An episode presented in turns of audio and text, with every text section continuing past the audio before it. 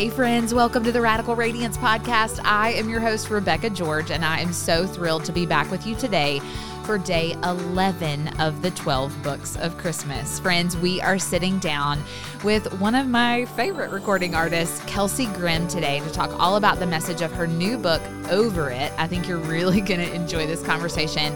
And I was so thrilled to get to meet Kelsey because she and her husband have been in my earbuds for many, many years. If you don't know about them, go look up their music. They cover a lot of hymns and worship music that we're all familiar with, but man, they sound so beautiful together. And so it was just a real gift to me to get to know Kelsey. So let's welcome our new friend, Kelsey, to the show.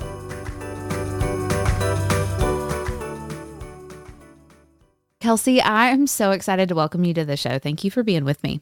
I have wanted to get to know you for so long because I've just I've followed you forever and I feel like we would be friends. And now I like know the little town that you live in in Tennessee. We've talked for a few minutes. So I just feel like we're going to be fast friends. And when I saw your book, I just knew this would be such a fun conversation for our people. So you released a book this year. What month? Remind me. Literally a week ago today, which is insane. Wow. Okay, that's nuts. So yeah. That's so crazy. So crazy. Okay, so it's called Over It Forgetting Who You're Expected to Be and Becoming Who You Already Are. We love having conversations like this around here. So I'm just so excited to get into the book here in just a minute. But because this is included in our 12 Books of Christmas series that we um, do every year for Christmas, which I love, and uh, we actually give away a copy of all 12 books that we're featuring over the next couple of weeks to one of our listeners. And so Over It will be included in that, which is really fun. So before we get into the book, we need to talk a little Christmas. So let's start out by let's talk what did Christmas look like for you, Kelsey, when you were growing up? Oh man, that's such a good question. I have such fond memories of just the Christmas season in general growing up in my childhood. My parents did a really beautiful job. I know there's like lots of polarizing views these days about yeah. Santa Claus and we lie to our kids doing not. Yeah. I grew up in Santa Claus as a little girl. And at some point, um, I mean, I grew out of it at like a normal, healthy age or whatever. But I there was like really cute magic around it, and it was fun. Yeah. My parents also did an amazing job of marrying the true meaning of Christmas with the magic of it for a child. And so Mm. I have endless fond memories of um, Christmas growing up. But for us, it was just a huge family affair. Like we had, Mm. it depends on the year, but sometimes we would have all the extended family in town, and it was always hosted at our house, which was awesome. And um, Mhm. Christmas Eve was always across the street at my grandma's house, and so that was really special. And it was always just a big, loud, fun time. Yeah. I love year. that. Yeah, I have the same type of memories, and I sometimes I take that for granted. Like I realize that that's not the case for everybody, but we just my parents did the same. They did a great job of keeping the true meaning of Christmas, the true meaning of Christmas, but also we had so much fun and we ate so much yummy food and we made all of the Christmas crafts and all the things. So Absolutely. yeah. So do you, when you think back, or even with your kids now, either way, like if you have a better example with your kids, that's fine. Do you have a favorite like thing that you do or tradition that you do each year that you like kind of look forward to? Yeah, so there actually is. It it was kind of an adjustment, to be honest, getting married because you know Yeah. when you're a kid and you're growing up, and your parents have done traditions the same way every year. This is kind of just how you do things, and then when you marry Yeah. someone, you kind of got to blend traditions or start your own from scratch. And so Caleb and I had a little bit of a trial and error for the first couple years of our marriage, but we've fallen into a really, really beautiful uh, Christmas Eve tradition um, that we do just our little family, just the five of us. Oh, I love and this. um, Caleb usually makes a big charcuterie board um, Mm, around the coffee table in the living room with Christmas music, and then Caleb will read the Christmas story from the Bible to the kids, and there's a little puzzle that we have that goes with it, and they can kind of Mhm. manipulate the pieces, and it's a really sweet, just kind of intimate family moment for us, and so that's become one of my favorite Christmas traditions that we've kind of adopted, just like this very small around the tree charcuterie board you know, eating together, reading the story together, remembering what Christmas is all about. And of course, we put out the Christmas with our kids, and they think, you know, it's just fun. It's just bringing a little bit of the magic into it for the little ones. But um, yeah, it's just a really sweet little tradition that we've adopted for our family. So we love it. I love that. I love that. That's so fun. Okay. This is maybe my favorite question. Do you have something that you have to eat on Christmas Day? Like you, I know for me, like with my family, the meal that we eat on Christmas Day, like I don't eat that meal the other 364 Any days of the year, time. right? Like there are just things that you only like. sw- Who eats sweet potato casserole any other day but Christmas Day? So, like, oh is that what you were gonna say? Okay, so you get it. You get it then. Okay. So every single Christmas morning, um, we go to my mom's like later on in the morning now that we have little Uh-huh. ones of our own. But we go over to her house for brunch, and it's a whole uh, extended family affair. Once again, like that. Yeah. That will never go away. And we there is this very specific brunch meal that we eat every year Mm. without fail, and it is my favorite meal of the year. She makes Yeah. my mom makes this like baked French toast that has an apple caramel Oh yeah, layer girl. on it. Yeah. Oh my gosh, ridiculous! And like an egg casserole, and what else? There's oh cheesy potatoes, a Mm. fruit salad. It's just this beautiful brunch spread, and I literally live for it every year. So Yeah. yes, I I can't imagine Christmas morning without that brunch meal. It wouldn't Yeah. be Christmas brunch. No, it would not be. I love that so yeah, much. those three things: the French toast, the cheesy potatoes, and that egg casserole that we make.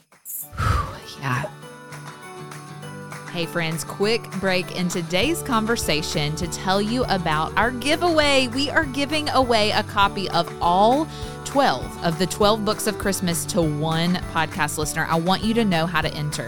Hop on over to my Instagram at Rebecca George Author, where you can enter every day. Every day we're posting about who we're having on the show, and you can enter in the comments of those posts to enter yourself in the giveaway. Again, one person, 12 books. I can't wait to announce the winner on Christmas Day. Let's get back to our conversation. There's nothing like a breakfast casserole on Christmas morning. So good. Really. Casseroles are kind of they get a bad rep, but you know what? On Christmas morning, the egg casserole, I'm I'm here for it. I know. I am too. It's so good. So, so good. Okay. So, I am so excited to dig into your book. So, I'm going to say the title of it again for people who might not have caught it earlier Over It Forgetting Who You're Expected to Be and Becoming Who You Already Are. So, you share a little bit about, well, a lot about a relationship that really ultimately helped you realize the true importance of letting go right of the expectations that maybe people place on us and and really embracing the beauty of who God made you to be. And so for listeners who don't know anything about your story as much as you want to share, will you share a little bit about kind of the backdrop of your story that kind of led to this book? Yes, absolutely. So, um, I'm a pastor's kid, so I'm gonna kind of start. Okay, I'm a pastor's wife.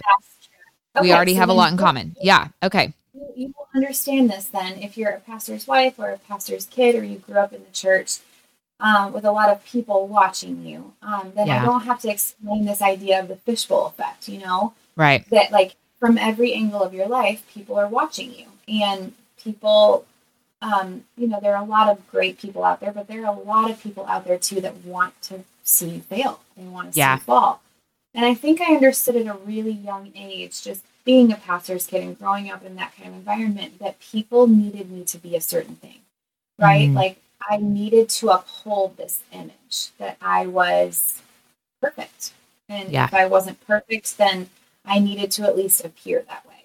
Yeah. And of course, that was never a message that was told to me verbally. You know, the- these were just things that I picked up and absorbed over time.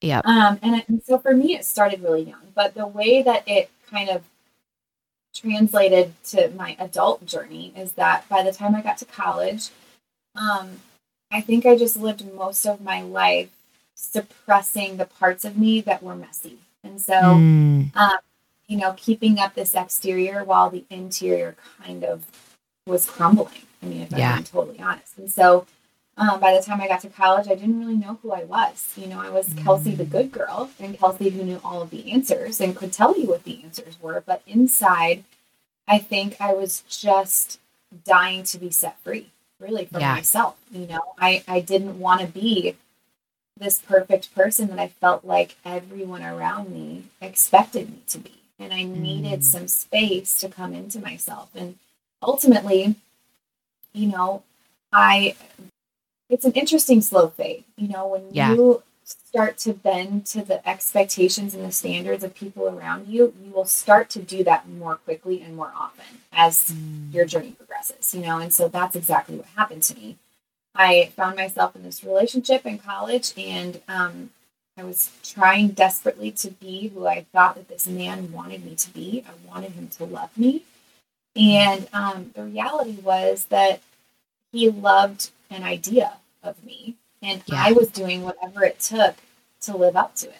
And so, um, you know, I just gave away pieces of myself in hopes that I could become who I felt like this man wanted me to be.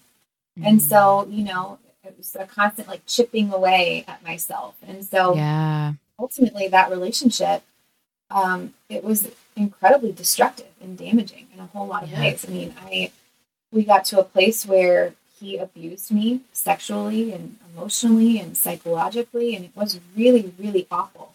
Um, Yeah. And I lived under that heavy hand of his for a long time. I mean, I got engaged to him at one point Yeah. because I felt so trapped in this world. Um, and eventually I, I got out. I escaped that relationship. I mean, barely, but I did. And um, I waited a really, really long time uh, before I told anyone what had happened and Mm. what he had done to me and the things that he had said to me. And ultimately, it was because I lived with so much shame. I felt Yeah. like it was my fault that I found myself in that relationship, that I decided myself to that place in that relationship. And um, I mean, fast forward to the meat of this story, I moved back home into my parents' house with no future ahead of me Yeah. because I had called off this engagement. I finished school and had no job, didn't know where I was going, didn't know what I was doing. And I was walking around with this heavy burden, this secret, you know, that I Mm. couldn't share. I felt that I couldn't share. Um, and so I was offered an opportunity to come audition for a girl group here in Nashville. And I was like, well, I have nothing else to lose. I may Yeah. as well go try. I'll always wonder, you know? Yeah. Made the group and they gave us six weeks to move here. And I moved here thinking that I could leave my past in the past and just kind of turn the page and start over. And the reality of trauma, if you know, if you're listening to this and you have been through something traumatic and you haven't dealt with it, the reality is you don't get to turn the page and pretend like it never happened. You Yeah. it will follow you. Your past will follow you to the present and you Yeah. will be faced with it again. Yeah. Um, if you do not deal with it. And that is exactly what happened to me when I moved to Nashville. So unfortunately, I didn't get that fresh start that I was so Mm. desperate for. You know, I thought I could move to this place where nobody knew me, nobody knew what I'd been through. I could start over, I could create and curate this new life for myself. And it just didn't happen that way. And Mm. I mean, my story got far worse before it got better. And I fell into the wrong crowd because I didn't believe anything good about myself anymore. I didn't know who I was. I was a shell of a person at that time Yeah. um, you know, and I I found drinking and alcohol, and it, I found that it numbed the pain that I walked Yeah. with every day, and it was really awful. And then one night, I got a call from my manager, and he was like, "Kelsey, this isn't working. Yeah. Um, you are self sabotaging, and we are like an inch away from sending you home." And I was like, "You Mhm. can't send me home. I have nowhere to go." And he was like, "Okay." but you have to understand like we're at our wits end here you know you're this is crazy you're out of control and he was right i mean he was very right and so that night um kind of culminated in this moment i was driving down um, a really dark road here in nashville i was alone it was raining and i had this moment where i contemplated what it would be like to just end it all and Yeah. um you know i i had i don't know that it was a conscious decision but i was driving and i felt my car start to veer over the center line and there was a bridge coming up ahead and i for a, you know fraction of a second in time, I was like, this feels like the only way out for me. Yeah. This feels like.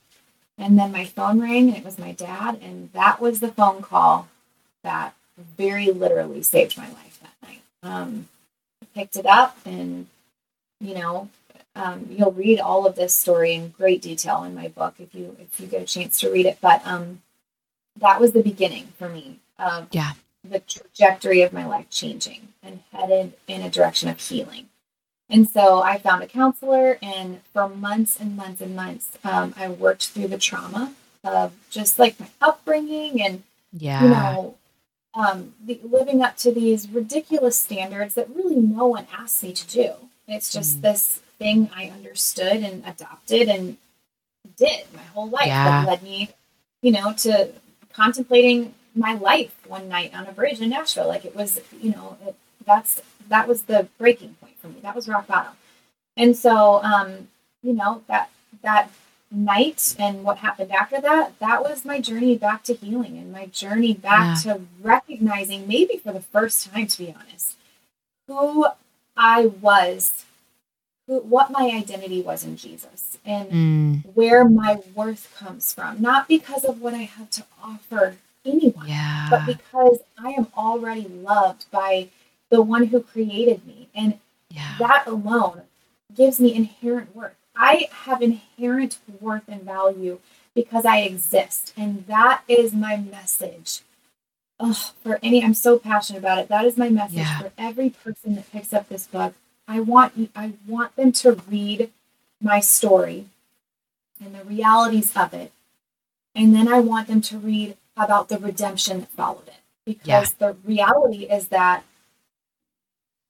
God brought me out of a darkness that I, I mean, it's hard to describe, you know. Yeah. I, I did my in the book, but um, you know, what I want women to walk away hearing and knowing is that you're already loved right where you sit today, and the world asks us to be a million different things and tells us what the standards are and how to live up to them. Yeah. No one's asking that of you. And Yeah. and like these are things that we can't we can't live up to even if we try. So let go Mm, and just step into who you already are because you are a walking image of God. Like he Yeah. took a piece of himself and crafted us. You know, we are made in the imago Dei, which is the image of God himself. So that's I mean that's where my worth comes from. You know, Yeah. I can step into that and I can walk with my head held high because I'm already loved. You know, Yeah. I'm already enough. As I show up today in all of my mess and all of my past, I'm enough. Mm-hmm. And that I that Yeah. is my prayer for the people that read my book. Just a quick break in the conversation to tell you about one of our sponsors, Primally Pure. Primally Pure is a skincare brand that uses only pure ingredients that bring real, like actual results. Cleansers, toners, body oil, natural deodorants. They've created all of the above. And right now, I am loving their cleansing oil. It takes my makeup off so well, you guys. I think you would just love it. So, just for the Radical Radiance community, they have created a coupon code for 10% off your first purchase site wide. So, go to the website today and use the code Rebecca10 with a capital R. So, Rebecca10 at checkout. I hope you enjoy that so much. And let's get back to our conversation. Is that okay with me? Say- Kelsey, I just want to say it is so incredibly brave of you to, like, you didn't have to do this. Like, you didn't have to go down the path of like chronicling what God has done to redeem your story for other people. But, like, what a gift to those listening who, uh, like, I don't want to take for granted that there are women listening to this right now who are in a similar season to that season you were in in Nashville a few years ago. I don't I don't want to take that for granted and such a beautiful reminder and encouragement to them that you just gave.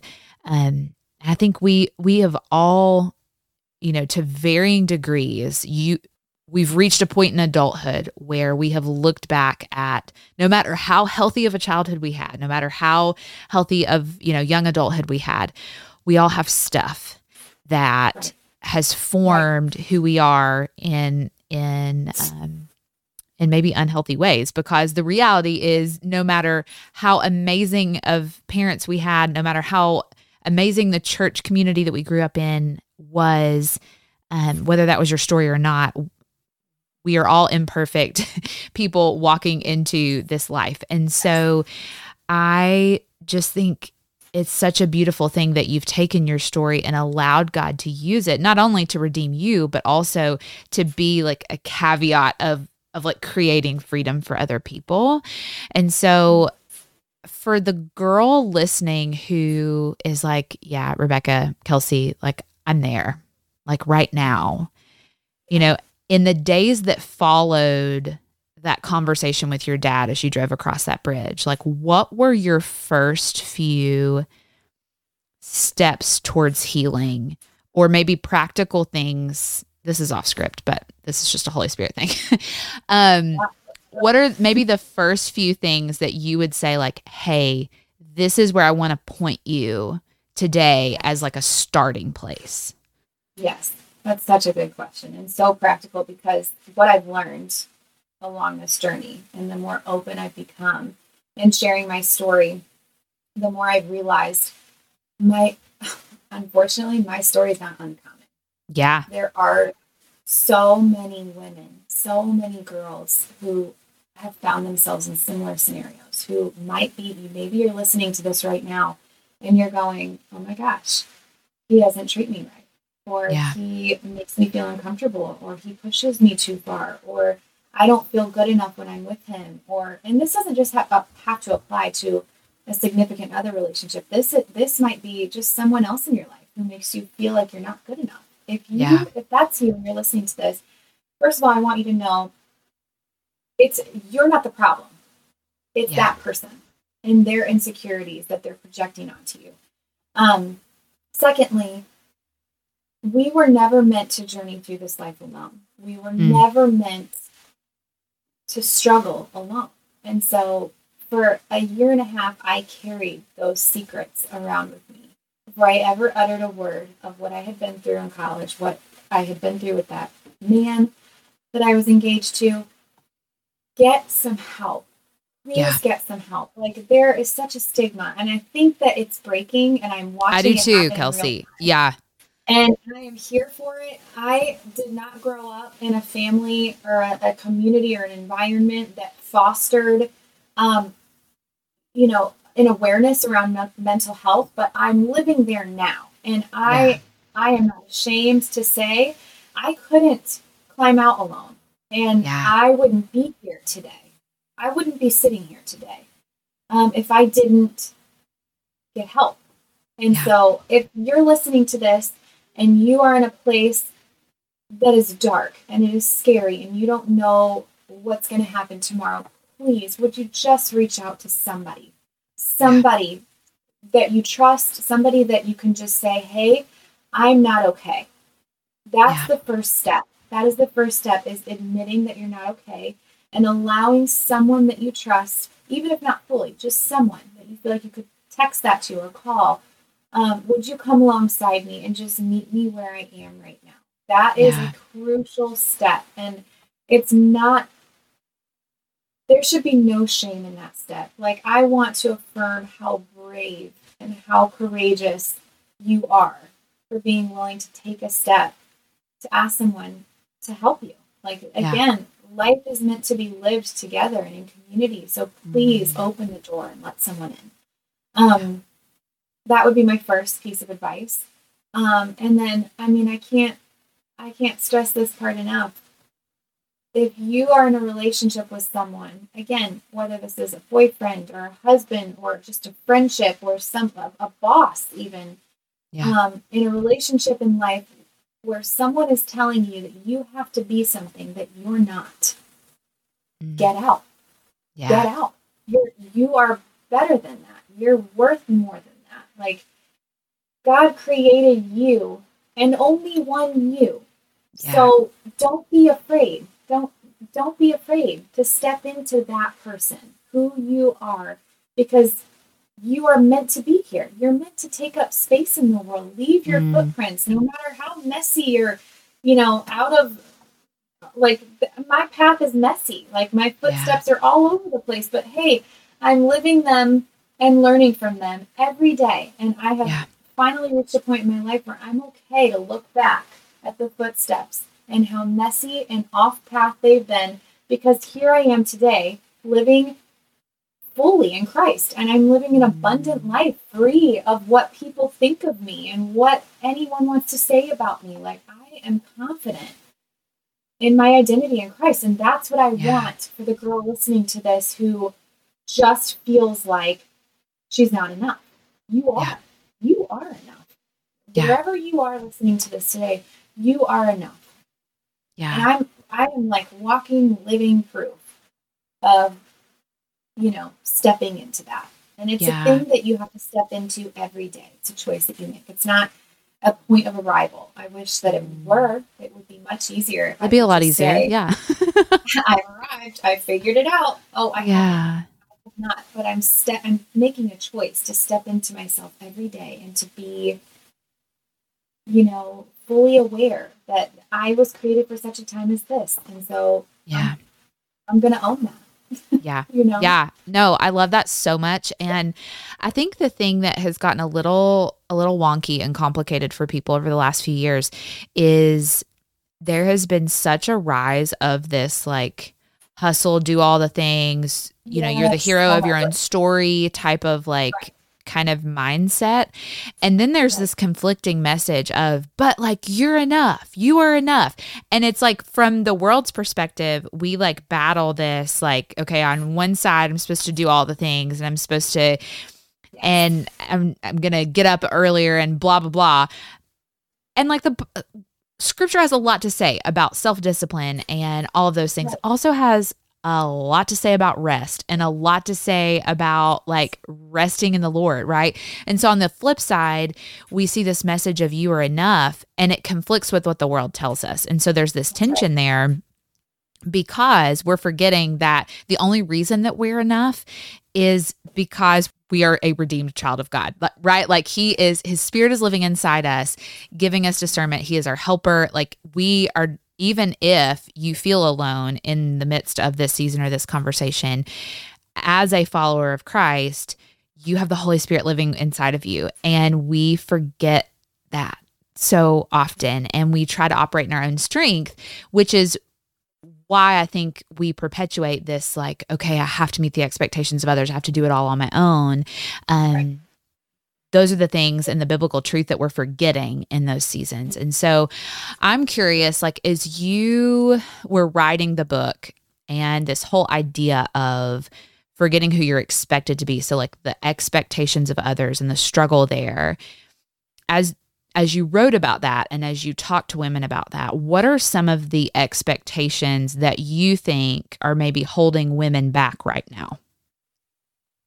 Well, I think that you just touched on it. I mean, we live in a breakneck paced society, right? Yeah. Like there is very little time for slowing down and for taking in moments. And I think part of this journey for me has been forcing myself to slow down. Mm-hmm. Even, I mean, like I'm not going to pretend that life isn't crazy with three kids under the age of five and, you yeah. know, a, a, career and writing a book. I mean, it, it's there. It's a lot, you know. Yeah. But taking time and taking steps back, I think, yeah. is important because as women, we are expected to do all the things. I mean, mm-hmm. you can't. You can hardly be a stay-at-home mom anymore without people saying, "Oh, so that's that's all you do," as if right. that isn't like an actual full-time job the highest and holiest calling of any human being yeah that's right that's exactly right i mean but you hear that a lot these yeah. days because there is this expectation now that you can't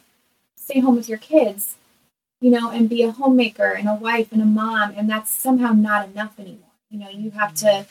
Also contribute financially and you have to pull your weight out in the world and you have to like let people know that you're a working stay-at-home mom and you're doing you're you know you're spinning all yeah. these plates and man it's exhausting like even just talking about it i'm i hate it i mean i hate yeah. it and with the rise of social media, it is darn near impossible, right? To live in today's society as a woman without scrolling through your phone and seeing exactly Yeah. what like this okay, this is what I'm supposed to look like. Mm, This is how I'm supposed to show up in the world. I need to be doing this more and this more and this more and this more. And the truth is that when we move at that pace in our lives, we miss God. yeah. We're missing Him. Like we are missing opportunities, you know, to open our eyes to the fact that He is all around us. Like Yeah. He shows up in places we'd never expect Him to be if only we have eyes to see. And I think in a culture and a society where the standard, like the baseline, is you wear 18 hats as one Mm. person, like we're bound to crash and burn. It, Yeah. That day is coming, you know? And if you haven't yet, you're going to.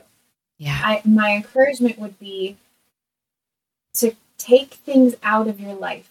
I mean, systematically mm-hmm. cut things out if that's what needs to happen for you to slow down. Slow Yeah. down so that you don't miss the moments. You don't miss the moments of your children. Like I see God in my, more in my children than maybe mm. anything else. I mean, I I think that the ways that we connect with God change in our lives and in Mhm. different seasons of our lives. And in this season of my life, I see God so much in the eyes of my children and in moments when they're playing out in the backyard. And if I don't put this away, my Yeah. phone, and take the time to see and sit in the moment that I'm in and to learn to be present, those moments pass by.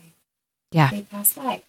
And so I think it is okay. And I think it's actually not even okay, it's necessary as a woman living in today's society to pick and choose carefully Mm. where you're spending your time and your energy and what you're Mhm. allowing to influence your decision making. Like, Yeah. we can choose to scroll and let you know the internet tell us what we're supposed to be who we're supposed to be how we're supposed to look and show up in the world or we could put that away and we could show up in the right now where we're present be in the room you're sitting in be there mm-hmm. you know be in the outside with your kids when you're sitting there like be there take a moment and a breath to process the right now because that's Yeah. the reality of life isn't it like we are Yeah. only promised this very moment Yeah. so what are we doing with it Yeah. you know are you living in it or are you living in you know this breakneck pace that we're told is normal Yeah. I don't think life was ever meant to be lived this fast. Yeah. Um, I don't either. you know, so I, I think slowing down, there's so much value there if we could only force ourselves to do it. I I agree. I had a conversation on the show a couple months ago with so Jennifer Dukes Lee. She wrote a book called Growing Slow this past year, and it's Mm. all about. And she calls herself like a recovering like achiever, and and Yeah. she basically chronicles this journey she and God have been on of like what does it look like for me to grow slow like what does it look like for me to run at a pace that's sustainable over the long haul um, and I think if I remember correctly for her, she had sort of a health crisis that kind of forced her into that rhythm. And it was such a sobering reminder to me of like, Lord, help me not to get, help me not to get to that place. Like, how can I put some guardrails up now in this season? Um, and that's never going to feel comfortable. Like we, I think we're, we're kind of like looking for permission to do that or to rest. I was actually writing about this today as part of my book. Um, we want permission to like not do all the things, right? And we're not Yeah. gonna, we're never gonna get it. Like nobody's gonna ever hand us a permission slip of like, you have permission to actually Sabbath on Saturday. You have permission to shut down work and not be on social in the evenings with your family. We have to choose that. We will never stumble upon rest. It's going to be intentional. And so I think more than ever before, that's just something that we have to almost force in a good way in our lives for it to happen. So I totally agree with you. It won't happen accidentally, that's for sure. Yeah, for sure. I'm curious. Yeah. Yes, that's the best word. Intentionality, I think, is is so important there. Um, I'm curious for you and Caleb, like as you guys have continued you know, growing up in the music industry together, I'm curious, like, what has this whole idea of letting go of the expectations of others, how has that been challenged for y'all with your work? I don't know. I'm just I'm just curious. As you wrote this book, like there had to have been pieces of like your work that I don't know. I would imagine you guys have had to put some boundaries in place and kind of navigate that yes. in that space as well, right? Yes, absolutely. I mean, the reality is, Caleb and I do so much faith based music because we are deep rooted there. I mean, yeah, it matters to us. It means something to us. Um, and like I said, our roots are planted in our faith. Um, yeah. But you know, if you've been around for any length of time and listened to Caleb and I's music over the course of the last you know, seven, eight years, then you would know we also do some pop, we also do mm-hmm. some country, we also we kind of do a, a, whole lot of things. We cover the gamut, and um, people have all kinds of things to say. You know. Oh, I'm sure. What Caleb and I do, and what we wear, and how we present ourselves, and our level of honesty, and you know, we have been pretty open on social media about our marriage and our struggles inside within our marriage, you know, and yeah. things that we've been through. And I think it's important. And I, I tend to be an open book. Um, yeah. You know, in, in a lot of ways, I don't shy away from difficult conversations or topics because what I want to see happen is for stigmas to be broken, right? In yeah. the church. I want to see stigmas broken in conservative Christian culture. I want there to be conversations around the things that people are scared to have conversations around. Mm-hmm. And so, um, I, for me, I've had to get to a place where what people say about me and and the messages that I that I get, you know, they don't um they don't not that they don't affect me. I mean the, the reality sure. is I'm human and words hurt. You know, yeah. words can carry hurt and words can carry healing and people often choose to use their words to hurt people. And yeah. so I would be lying if I said that it didn't affect me, but I think I've gotten to a place where again, I'm abandoning what the weight of what people mm. say to me. Uh, kind of both for good and bad. Like yeah. I, I appreciate people's um, positive affirmations, but the reality is, um, if what people think and say of me matters the most to me, then one of two things will happen. If they say something horrible to me, then it destroys me and levels me, and I feel like I'm not good enough.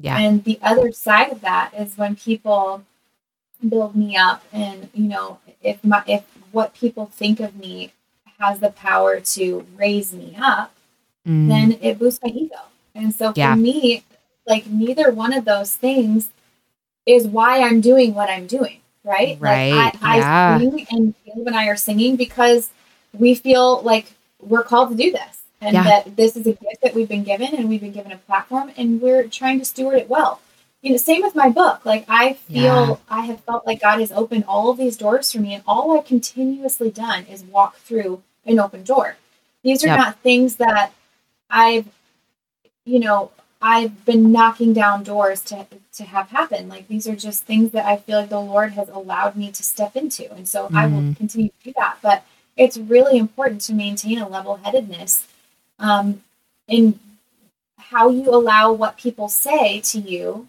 affect mm-hmm. you. You know, mm-hmm. I can I can choose to let it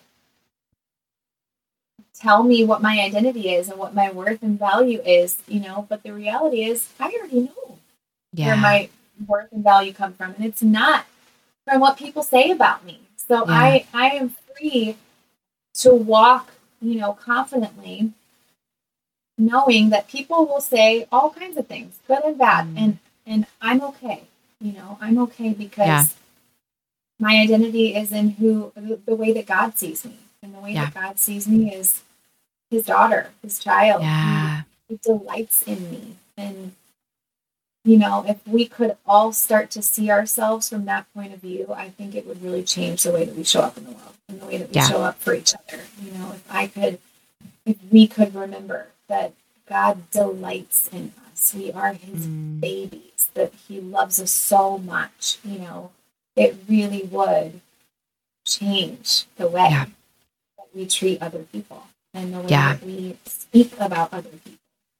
Um, so it, you know, it, it is hard. I mean, it's hard to be in the space that Caleb and I are in, but I think it's also just important to hold it loosely. Like God Yeah. has given us this opportunity to sing together, and we're going to do that, you know. And and it doesn't Yeah. really matter what people say, you know. Yeah. And we we also get really amazing messages of the way that music, the music has affected people and impacted them, and you know, our music has found its way into some really dark places in people's lives, and those Yeah. messages will old. I mean, Caleb and I have sat many a time crying over really powerful messages that people have sent about, you know, our, the way that our music has brought them out of some really dark places, and that will Yeah. always make this journey worth it. It will. Yeah.